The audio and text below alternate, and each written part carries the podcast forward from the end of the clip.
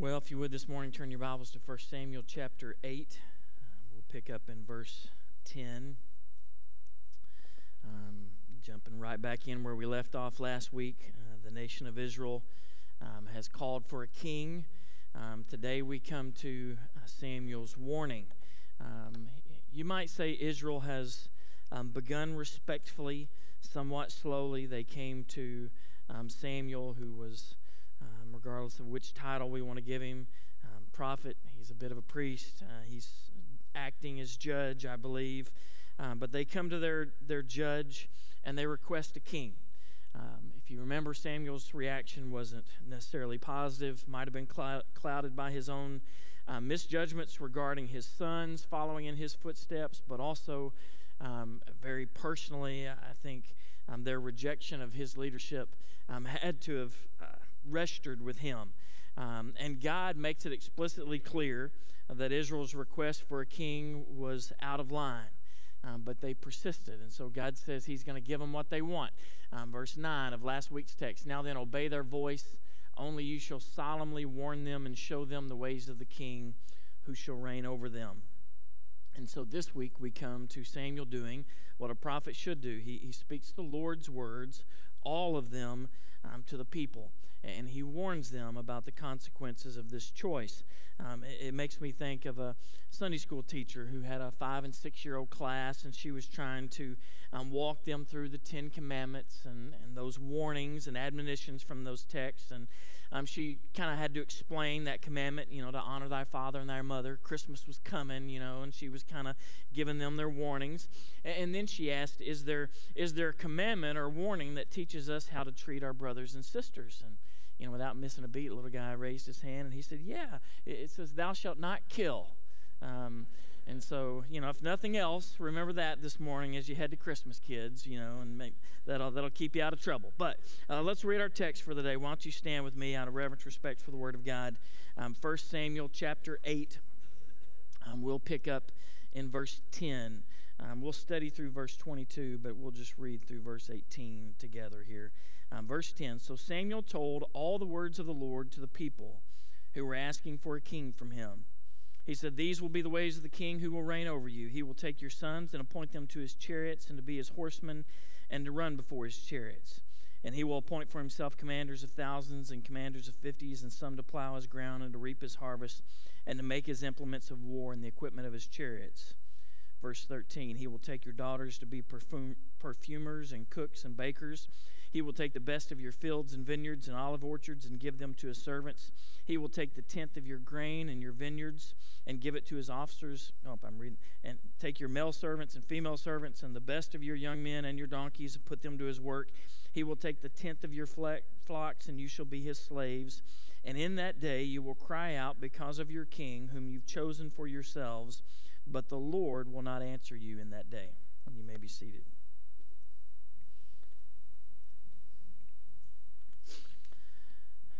Now, as um, verse nine clearly says, uh, only you shall solemnly warn them and show them the ways of their king. Um, so what we come to first is kind of Samuel's review um, of the consequences of their demand um, for a king, what that rule is going to look like, how that's going to play out.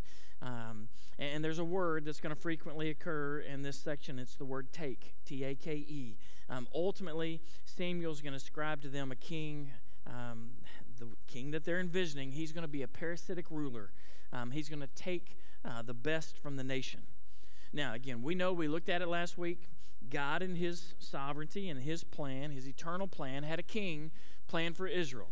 Um, I would certainly say the, the, the real king of Israel is um, Christ himself. He is our king, and that is the ultimate fulfillment of this plan. But in the short term, I believe David was God's um, plan for Israel. Um, but it was not this kind of king. It was not this kind of monarchy, and it was not at this particular time. Um, Israel kind of goes outside of the will of God in this demand. And there's some things listed here in this review that are simply the normal cost of what you might call a central standing administration um, at, at the time. But then you come to verses like fourteen and fifteen, and you're going to see a pretty predictable abuse of power. Um, it, it's just the way uh, the world works. I, I think this is, in so many ways, the way kings were regarded at this time in history. Um, but Israel has said, their very own words are, we want a king like all the other nations. They don't want God's plan. Um, they want what everyone around them has. They want to copy um, the, the rule of those that they see surrounding them. And, and sad as it may be, as we look through this review, there are no redeeming features listed here. Um, there are only oppressive requirements um, by earthly monarchs. And, and so as we study it, understand this, Israel's not going to be able to say they were not warned about the consequences of their behavior. So first we come to conscription. Uh, verses ten through thirteen. So Samuel told all the words of the Lord to the people who were asking for a king from him. He said, these will be the ways of the king who will reign over you. Um, he will take your sons and appoint them to his chariots and to be his horsemen and to run before his chariots. He will appoint for himself commanders of thousands and commanders of fifties, um, everything in between, some to plow his ground, um, to reap his harvest, and to make his implements of war and the equipment of his chariots. He will take your daughters to be perfumers and cooks and bakers. We're calling this conscription because that's really the right word. It's implying a draft, compulsory service, and, and not just for a standing army. Obviously, there would be a military draft, um, but lots of other roles are listed here. They're going to be laborers in the fields. There's going to be cooks and bakers and, and perfumers, you know, presumably for some comforts to be provided to his leaders. Um, and so that brings Israel's women into play. And, and eventually we know that Israel's kings are going to multiply wives. And so... Um, It's not going to be good. They're going to do that, though, because uh, Israel wants a king like the rest of the nations had a king. Well, that was very, very normal among other kings and kingdoms. They would take whatever woman they wanted to be um, in their service. And so up to this point, we've got to understand that Israel had no experience with this.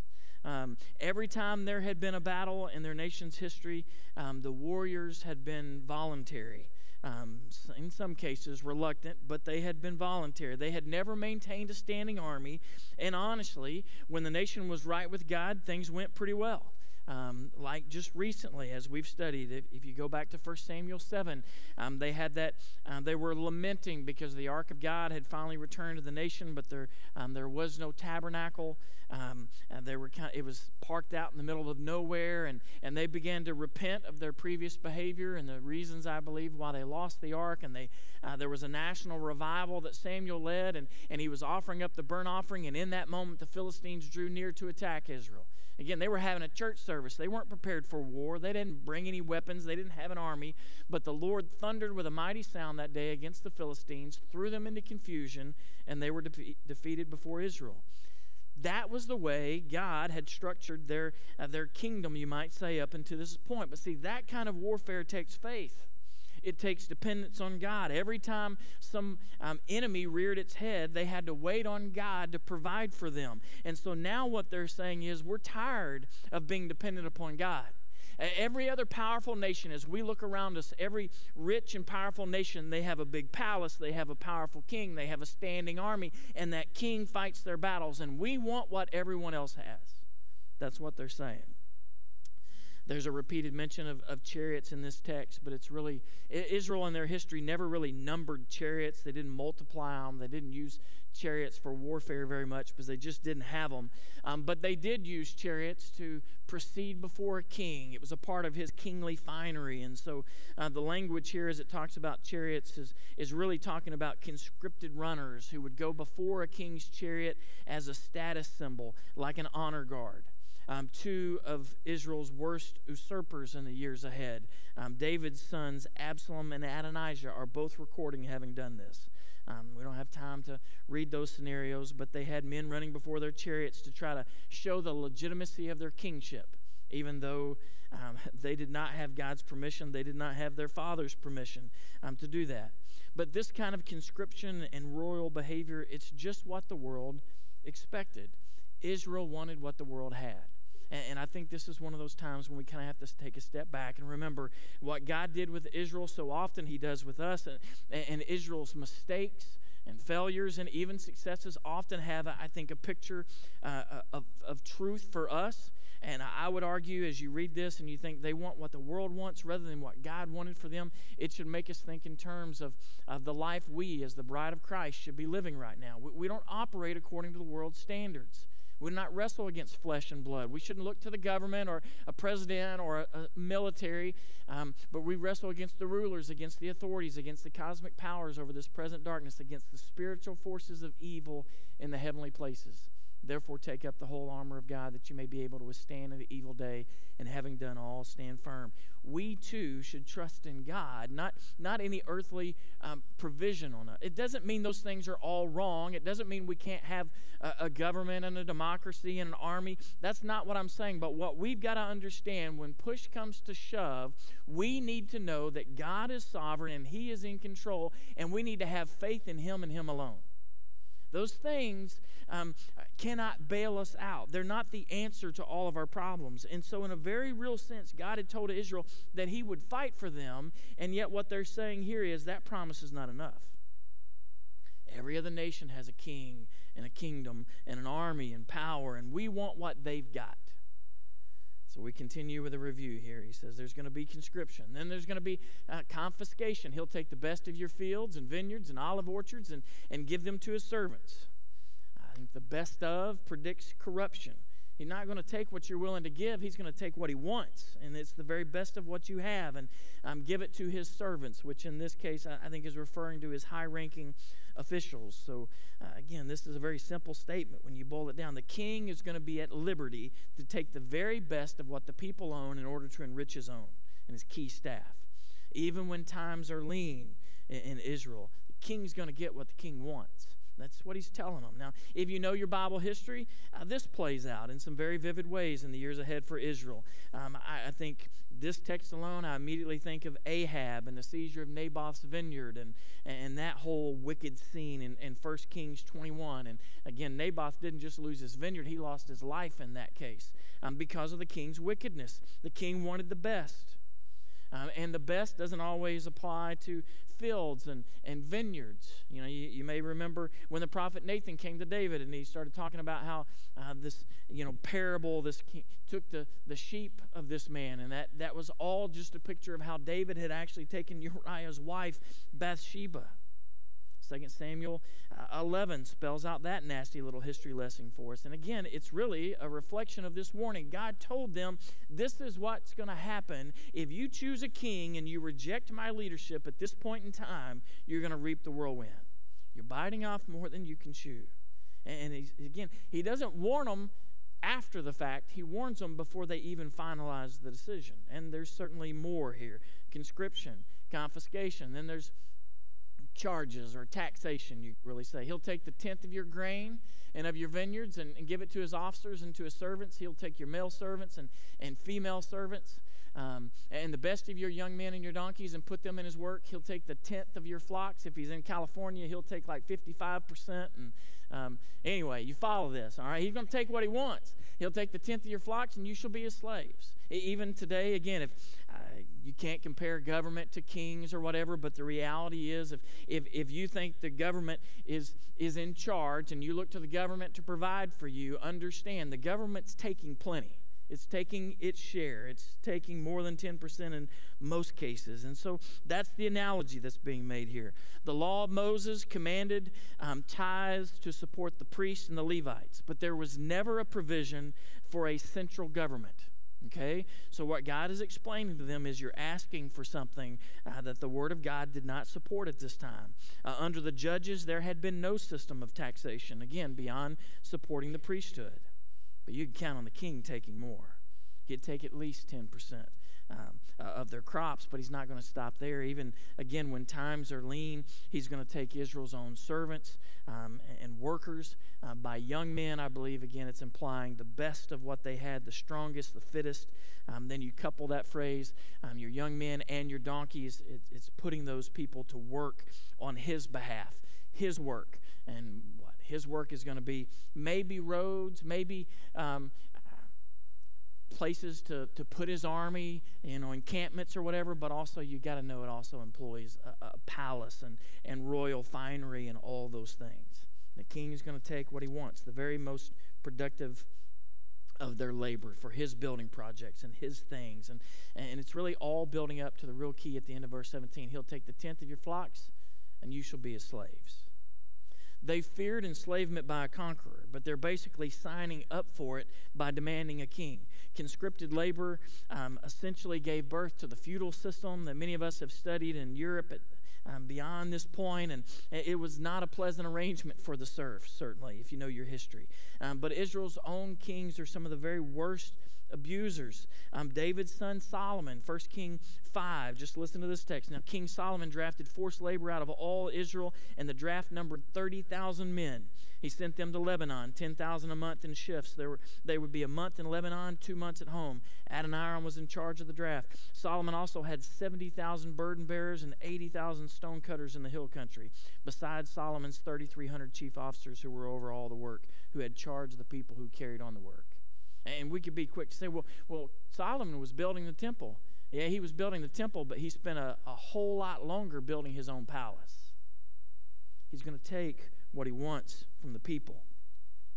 Conscription, confiscation, charges, and then last you come to corruption. In that day you'll cry out because of your king whom you've chosen for yourselves, but the Lord will not answer you in that day. The phrase cry out has appeared a lot in First Samuel up to this point. Um, probably most vividly, if you remember, when the ark's been lost to the Philistines in battle, and um, the sons of, of Eli, Hophni, and Phinehas have died, and the news comes back to the town, and Eli hears, and he uh, falls from his perch and breaks his neck, and the city cries out. Okay? Well, they're going to cry out again in sorrow and grief. But what God is saying is that this demand for a king, because it's it's out of time and it's out of place, it's not God's plan at this point. When you cry out because of the, the consequences of your action, I'm not going to regard your cries. I, I won't I won't hear you because of the king you've chosen for yourselves. You're going to be on your own.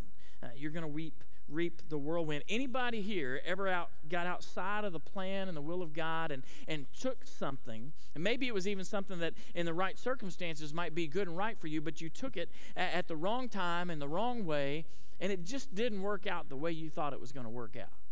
You reaped what you'd sown, so to speak. You reaped the whirlwind. That's the kind of scenario that's being described here. Again, God had a king for them, and I, I believe ultimate king is King Jesus, okay?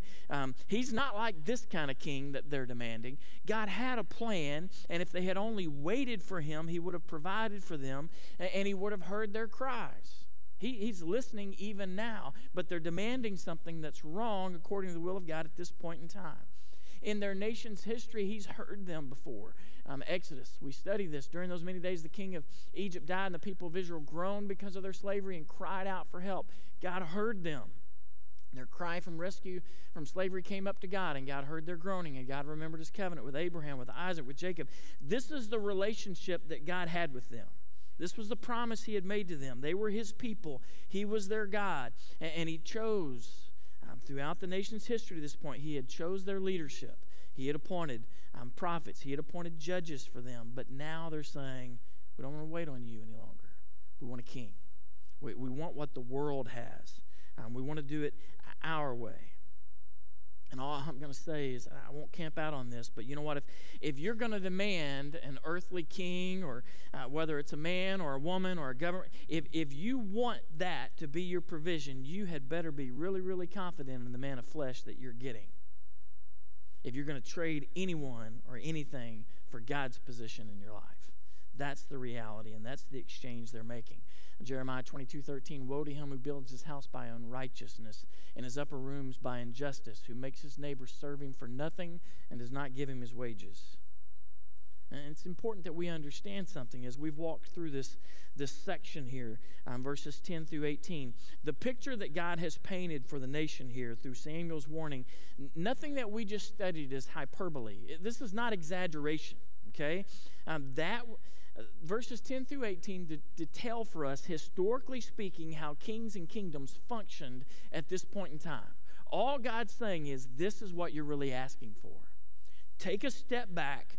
Think for a minute before you demand a king and realize what you're trading. See, they had been given a man at this point in time. His name was Samuel. He was God's authority in their life. God spoke through him. And this is what we know about Samuel. Samuel cried out to the Lord for Israel, and the Lord answered him. When Samuel cried out to God, when Samuel prayed on behalf of the nation, God answered. Now, Samuel wasn't perfect. We saw last week. His, his sons, uh, well, they didn't they didn't live quite like their daddy did. And so uh, it, no man is going to be perfect, but God had provided them a leader, and he was a good leader. He was God's man at this time. His track record wasn't bad at all, and yet they're saying, we don't want him anymore. Time for Samuel to go away. We want a king. We want a king like everybody else has a king. Give us a, a standing army. Give us a palace. Give us all the royal signs of power and prestige. We want to be like every other nation around us. And they were dug in on that desire. We hear the, the review. Now we see the refusal. Um, there are several words used frequently in this next section. Again, I think we can probably all find ourselves here at one point in time, but we're going to hear we, us, our, kind of like me, mine. Um, they're, they're, they're focused on what they believe they need, and God is no longer the centerpiece of their thinking.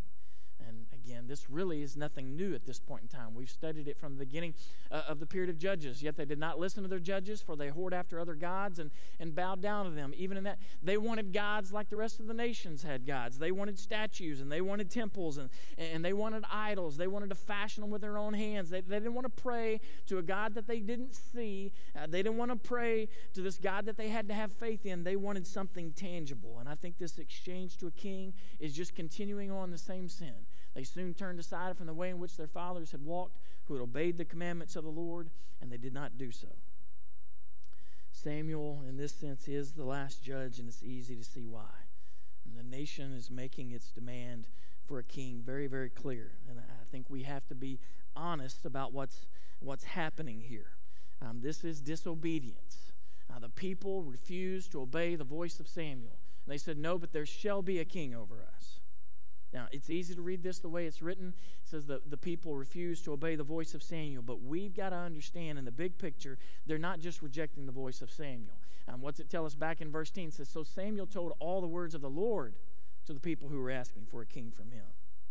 This is not really the voice of Samuel that they're rejecting. This is the voice of God through Samuel that they're rejecting. If you if you take what you want, Israel, if you refuse to listen to these admonitions, if you demand a king and you you just stick to it and, and you get what you want right now, you're going to pay for it. And that's what he keeps telling them. I may remember this verse from last week, another time where they did much the same. Um, Psalm one oh six, uh, describing their time in the wilderness, but they soon forgot his works. They did not wait for his counsel, but they had a wanton craving in the wilderness and put God to the test in the desert. And what did he do? He gave them what they asked, but sent a wasting disease among them. Again, and I wonder how many of us would be honest and say there's been times in our past where we wanted what we wanted. We didn't wait on the plan of God. We didn't wait on the will of God. We didn't wait on the timing of God. We got what we wanted, and guess what? It didn't work out quite as well as we thought it would. That's what's happening in this text. Scripture tells us that he gave them what they asked. And yet we have to understand that God loves us. God has a plan for our lives. God, God wants to do what's best for us and, and what's good for us and, and glorifying to him. His system in that sense, we have to understand this. It takes time and it takes faith. But they want a king. They want greater security. They want a, a king who could be seen, a king with a palace, a king with a throne room, a king whose power could be um, and might could be measured in, in numbers of soldiers and chariots and, and forces of arms and all those things. They wanted an army that they could roll out in military parade and intimidate their enemies. In a time of war, they didn't want to have to wait on God. They didn't want to have to slay some animals and have some sort of church service. They wanted to go into the office of the king, into his throne room, and march down that red carpet and say, King, our enemies have arrived. Go fight them. And he would flex his might and take out his army, and he would roll out and do their work. That's what they're saying. Now, again, that sounds fine until you realize they're trading God for a man. Don't miss the change in the language here. When we began this chapter, and, and really in verse six, it's probably fair to say that they made a request of Samuel to be given a king, but this this is no request. You come to verse nineteen, but the people refused to obey the voice of Samuel, and they said, no, but there shall be a king over us. This is a demand. And we've referenced this before. If we want to be fair to them, they had the, the Philistines were amassed to their west. Uh, the Ammonites were amassed to their east. The Amorites were scattered among them, among other Canaanites that con- continually rose up and, and did wicked things in and amongst the, the nation of Israel. They had enemies. I'm not saying that. They had plenty to fear. But really, more than anything, they've abandoned their fear of God. Now, they were ready to exchange their fidelity to God for fidelity to an earthly king. Again, I would say in some form or fashion we've all made this same trade, perhaps without realizing it. Uh, we've enthroned ourselves. Um, we've enthroned maybe our, our father, um, our presidents, our government, a pastor, a friend, um, a spouse, whoever it may be. We've enthroned someone, or we've even enthroned our culture. In, in our county, we've just enthroned a casino that we don't even have yet. It's the, the promise that just never fails. It always pays off. That's how our thinking... Nobody followed me on that. But anyway, we're going to trade God for something. And what I'm telling you and what this text is telling you is that exchange is never a good trade. It's never a good trade because we know what we're trading away. Psalm twenty-four eight, who is this King of glory? The Lord strong and mighty, the Lord mighty in battle. This is our God. Um, Proverbs twenty-one thirty-one, the horse is made ready for the day of battle, but the victory belongs to the Lord. You can have as many horses and as many chariots as you want, but the reality is God is the one who gives the increase. They're determined, though, to make this exchange. And and to be fair, they had some reasons. Okay, this is disobedience, but let's look at their defense for a moment. This is their response, but that we may also be like all the nations, that our king may judge us and go out before us and, and fight our battles. Now, if, if for a minute, and we don't want to just be negative, they, they're certainly giving some justifications for their logic here. Uh, you, they're, they're really, they're admitting up front, um, a king, it gives our nation influence, it gives us status. Um, all the other nations have a king. Our king can do business with their kings, okay? Um, and they're certainly implying we want a king to judge us. Um, Samuel has put his sons in as, as the next round of judges, and those guys were not, they were wicked men, and, and they're like, we don't want to wait on any more judges. We, we want a king. The king will judge us. So we'll know who to go to. He'll have a formal office and, and a standing administration, and that'll be the way it works. And then certainly, and I believe the emphasis really is on this last one, and we want a king who will go out before us and fight our battles. A king with a standing army, a king with military might. But this idea of waiting until we're squeezed and our, our enemy's at the gates and then we cry out to God and see how he's going to deliver, we're not waiting on that anymore. We want a king. Again, I think in fairness, these are not flimsy excuses, but here's the reality. Sin loves to justify itself. And just because you can justify yourself, just because you can make a case for what you want, just because you can defend your behavior or blame somebody else, which is the most popular thing in our culture today, um, just because you can do that doesn't mean you're right. There's nothing right about what they're asking for. They're forgetting one of God's most precious promises to them. Now, second, Second Chronicles thirty-two eight, actually one of their future kings helps them remember this later on. With him, with the enemy, is the arm of flesh, but with us is the Lord our God to help us and to fight our battles. The people took confidence from the words of Hezekiah, king of Judah. See, God is their king. God is their sovereign. God is their authority. God is their, um, their deliverer.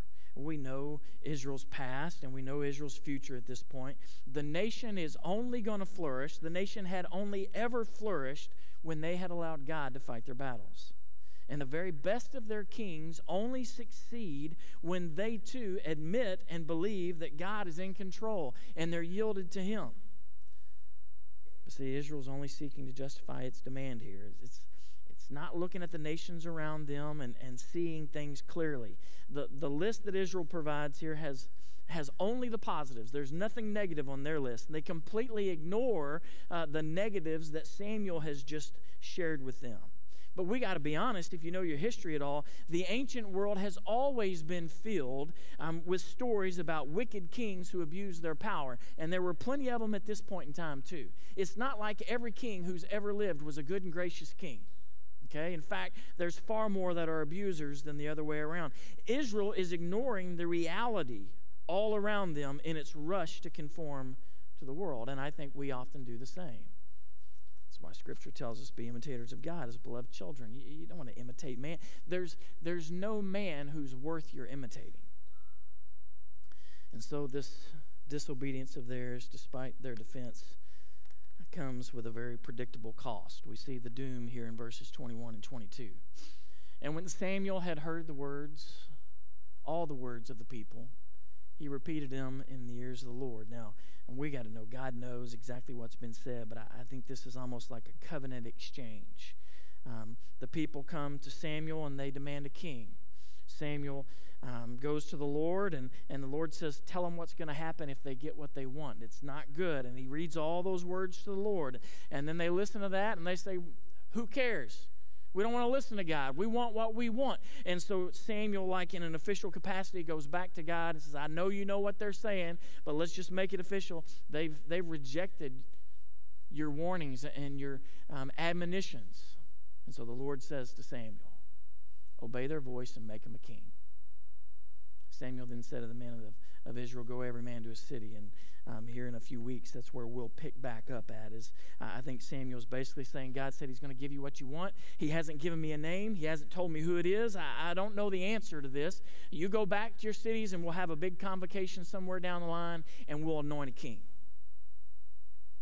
But we really come to the crux of the matter that here is that Israel has made its demand clear. And whether they have a name or not, God, in this point in time, he's decided to give them what they want. Now, again, I've said it in the short version last week. I believe it to be true. David was already on God's radar. God already had a king coming for them. Um, David is only really significant to us because David is of the line um, of Christ. He foreshadows the greater Christ, the, the true king, the Messiah. Um, but God had a plan. They didn't want to wait on God's plan. Um, they're ready to demand a king now. And all of this in this text has just been God's final warning. If you persist in asking for this, if you demand it now, I'll give you what you want, but you're not going to like it. You're going to reap the consequences. And so we've got to understand that this, this kind of impatience is really a form of rebellion. And again, if we're all being honest, my guess is we've all committed this kind of sin. We've gone out ahead of the plan of God. We've gotten impatient with him. We've refused to wait. Um, we've manipulated circumstances to get what we want when we want it. And yet God's word consistently says there's a blessing for those who wait. Um, Isaiah uh, forty, thirty-one, but they, they who wait for the Lord shall renew their strength. They shall mount up with wings like eagles. They shall run and not be weary. They shall walk and not be faint. We don't like to wait, though, do we? When we trust God, when we trust his timing, when we trust his goodness, when we trust his sovereignty, he provides for us in ways that we can't imagine. But when we persist against his will, he does often give us what we want. And then when we get it, it's not near as good as what we thought it was going to be. Now, let's consider this demand for a king for a moment. If you will allow me, this is not necessarily um, just written in stone here in the Scripture, but I, I think Israel's history and, and a, a full look at all this sure tells us this. Um, we've said this before, king and kingdom on God's radar, okay? I believe David, he's not even been born yet, but God has a plan with David. David was a man after his own heart, and he's waiting in the wings, so to speak. Again, David's only significant, though, because he points to Jesus. Um, you know, you say, well, this isn't a Christmas message. Well, it is, because we're talking about Jesus, okay? But anyway, um, they get outside of his timing here. They demand a king, and so God gives them Saul. Most of us know our history that well, all right? David is God's man, but they want a king, and they get Saul instead. And and boy, you know, Saul is, he's everything they want in a king. He's the biggest man. He's the tallest man. He's, he, he's strong. He's handsome. He's all of those things. That's what they thought a king had to be. And so they get, uh, their impatience leads to a poor, but I would argue an immediate crown. He's not of the right tribe. He's not prophesied to have anything to do with Jesus. Um, and, and it doesn't take long for Saul to get them into trouble. Now, in my opinion, David's dynasty is a picture of God's grace. Despite their rebellion, God proceeds to give them his man. Um, and and um, David, uh, Again, he's a man after God's own heart. He has a lot of warts. He makes a lot of mistakes, but his line eventually leads to Jesus, okay? And so God redeems all of this, but we don't want to skip through too much history to get there. Just think for a moment with me. Think for a moment about Saul and David and their kingship. We know Saul's days, good days, don't last very long. And again, in God's omnipotence and I think grace, he gives Saul every chance, even though Saul's not his man and his timing and all that. But Saul, it doesn't go very well. And while Saul is king, we know what happens. David um, eventually comes to um, the forefront, slays Goliath and does all that, and winds up having to run off into exile for twenty, thirty, a long time, okay? How many... How many? Raise your hand if you're with me so far. We know this history, don't we? Okay? Now, we read the Bible as if that's the only way it could have ever happened. But stop for a moment. Understand what we're studying here in First Samuel chapter eight. What God is saying is, this is wrong. Saul is not to be king. Saul was never God's plan. Israel's demanding a king before God's perfect plan. I believe David's the answer to that. But they want Saul, and so they get Saul. And they reap the whirlwind. And we always read it like, oh, David, you know, um, he refuses to touch the Lord's anointed, and that's true. He does good there, and he's a man after God's own heart, and that's true. He has a lot of redemptive qualities, and he writes a lot of the Psalms while he's off in hiding. But you know what? Not everything about David's waiting period goes well. We read it like it does, but it's not really true. In fact, I believe there's a lot of things that David developed while in hiding that haunts Israel when he does take over. He begins to multiply wives before he ever gets the crown. He marries Abigail. There's another lady, I forgot her name, uh, Michael, um, or Michelle, however you want to say it. I mean, he, he, he, there's a lot of women. I can't keep up with them all, okay? And he does most of that before he ever becomes king. So wonder why he would then decide he can have any woman he wants once he is king, and he takes Bathsheba, kills Uriah, and all that. I believe those are habits he learned while he was in exile. While he's in exile, we know, most of y'all probably know this, he develops an army, doesn't he? Most of them are thugs and brigands. They all go out to him. They run to him. They're men with blood on their hands. And here's the reality. He influences them, but some of them influence him. And he winds up, um, God eventually says, you can't build the temple because you're, you're bloody in warfare. You've killed many, innocents in many cases. He goes to the Philistines for a while and, and marches out to war with them. It's not good, okay? We read it all like it's the best. No, what I'm telling you is the best is this. There should have been no Saul. David should have rose to prominence. I believe there would have been a big battle. The Philistines would have marshaled out. David would have uh, strolled up to that battle with Goliath, challenging the nation, and he would have been checking on his brothers like his father instructed him to, and he would have said, why, why is somebody not doing something about this? And he would have intervened, and he would have killed Goliath, and in that moment of time, he would have ascended to the throne. He would have been Israel's first king. Samuel was still alive at that time. I believe he would have flourished under the, the leadership and the mentorship of Samuel for some twenty, thirty years. Jonathan would not have been dead in battle, as we'll eventually see. Jonathan was one of the best and the brightest of the nation of Israel. I believe his friendship with David was transformative. I think it was crucial. I believe he would have probably been David's um, commander of his armies. It would have all been good. But because of Israel's disobedience, because Saul became king, Jonathan's eventually dead. By the time David ascends to the throne, Samuel's dead. He's surrounded by Joab and Abner and a bunch of bloody men who wind up causing a bloody mess, as the British would say. Anyway, y'all aren't following me on any of this, are you? See, we read the Bible as if this is the only way it could have been, but what I'm telling you is this is not the way it should have been.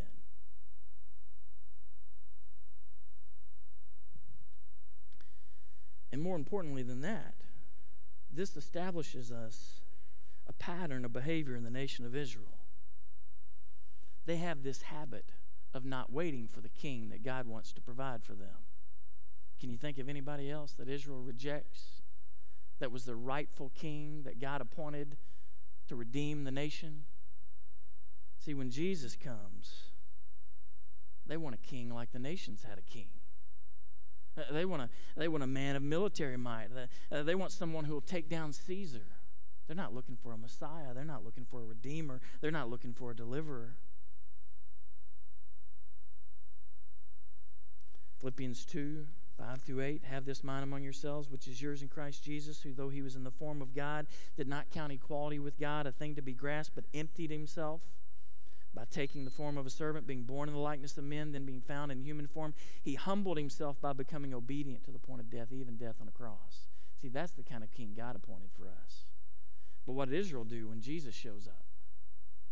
Jesus answered, my kingdom is not of this world. I'm not a king like, like you want. If my kingdom were of this world, my servants would, would have been fighting that I might not be delivered over to the Jews. But my kingdom is not of the world. And so as the New Testament clearly tells us, Jesus didn't come to be king like Israel expected. He came to die. He came to defeat death, hell, and the grave, to set right what was broken, to atone for our sins. And yet Israel rejected him just as they rejected waiting on God in this text, and they got something that they should have never asked for. They reaped the whirlwind. John nineteen fifteen, they cried out, away with him, away with him, crucify him. Pilate said to them, shall I crucify your king? The chief priests answered, we have no king but, is, but Caesar. Israel never quite accepted God's plan on God's timetable. They just kept opting for their plan and not his. But what about you and me? Any of this sound familiar? Who or what is king in our lives? Because I, I hope you're listening to the Christmas story this year and realizing that the, the child in the manger is the true king, and you're only going to find rest when he's the king of your life. Luke two, the angel said to them, fear not, for behold, I bring you good news of great joy that will be for all the people. For unto you is born this day in the city of David a Savior, who is Christ the Lord. And we've got to understand our history. Israel missed him because he was born of a humble birth, and he was lying in a manger in the middle of nowhere to them, Bethlehem. Of course, that was a fulfillment of prophecy, but they'd stopped reading the word generations before. And so they missed the real king because they want a king like Saul. They want a, they were repeating the exact same mistake that they've already made. But what about you and me? What are we replacing what God has chosen to provide with? Romans three, this is who Jesus really is. For all have sinned and fall short of the glory of God, and are justified by his grace as a gift through the redemption that is in Christ Jesus, whom God put forward as a propitiation by his blood, to be received by faith. Faith requires waiting. Faith requires trusting in God. Faith requires rejecting the world's plan and waiting on God's best. This was to show God's righteousness, because in his divine forbearance he had passed over former sins. Faith. If only Israel had had a little more faith in their God. If only they had waited for his provision. If only that it, if only they had trusted it. And what I'm telling you is we all need the same kind of faith. But we, we have an advantage. We get to look back. We know who he provided. We know his name. We know his history. We know his legacy. We know what he's done. Uh, Philippians two, nine through eleven, therefore God has highly exalted him and bestowed on him the name that is above every name, so that at the name of Jesus every knee should bow in heaven and on earth and under the earth, and every tongue confess that Jesus Christ is Lord, to the glory of God the Father. Oh, friends, is he your king? Have you accepted Jesus Christ as your Lord and Savior? I pray that he has, and I pray that you'll respond to him today. As our musicians come this morning, let's stand and let's respond to him.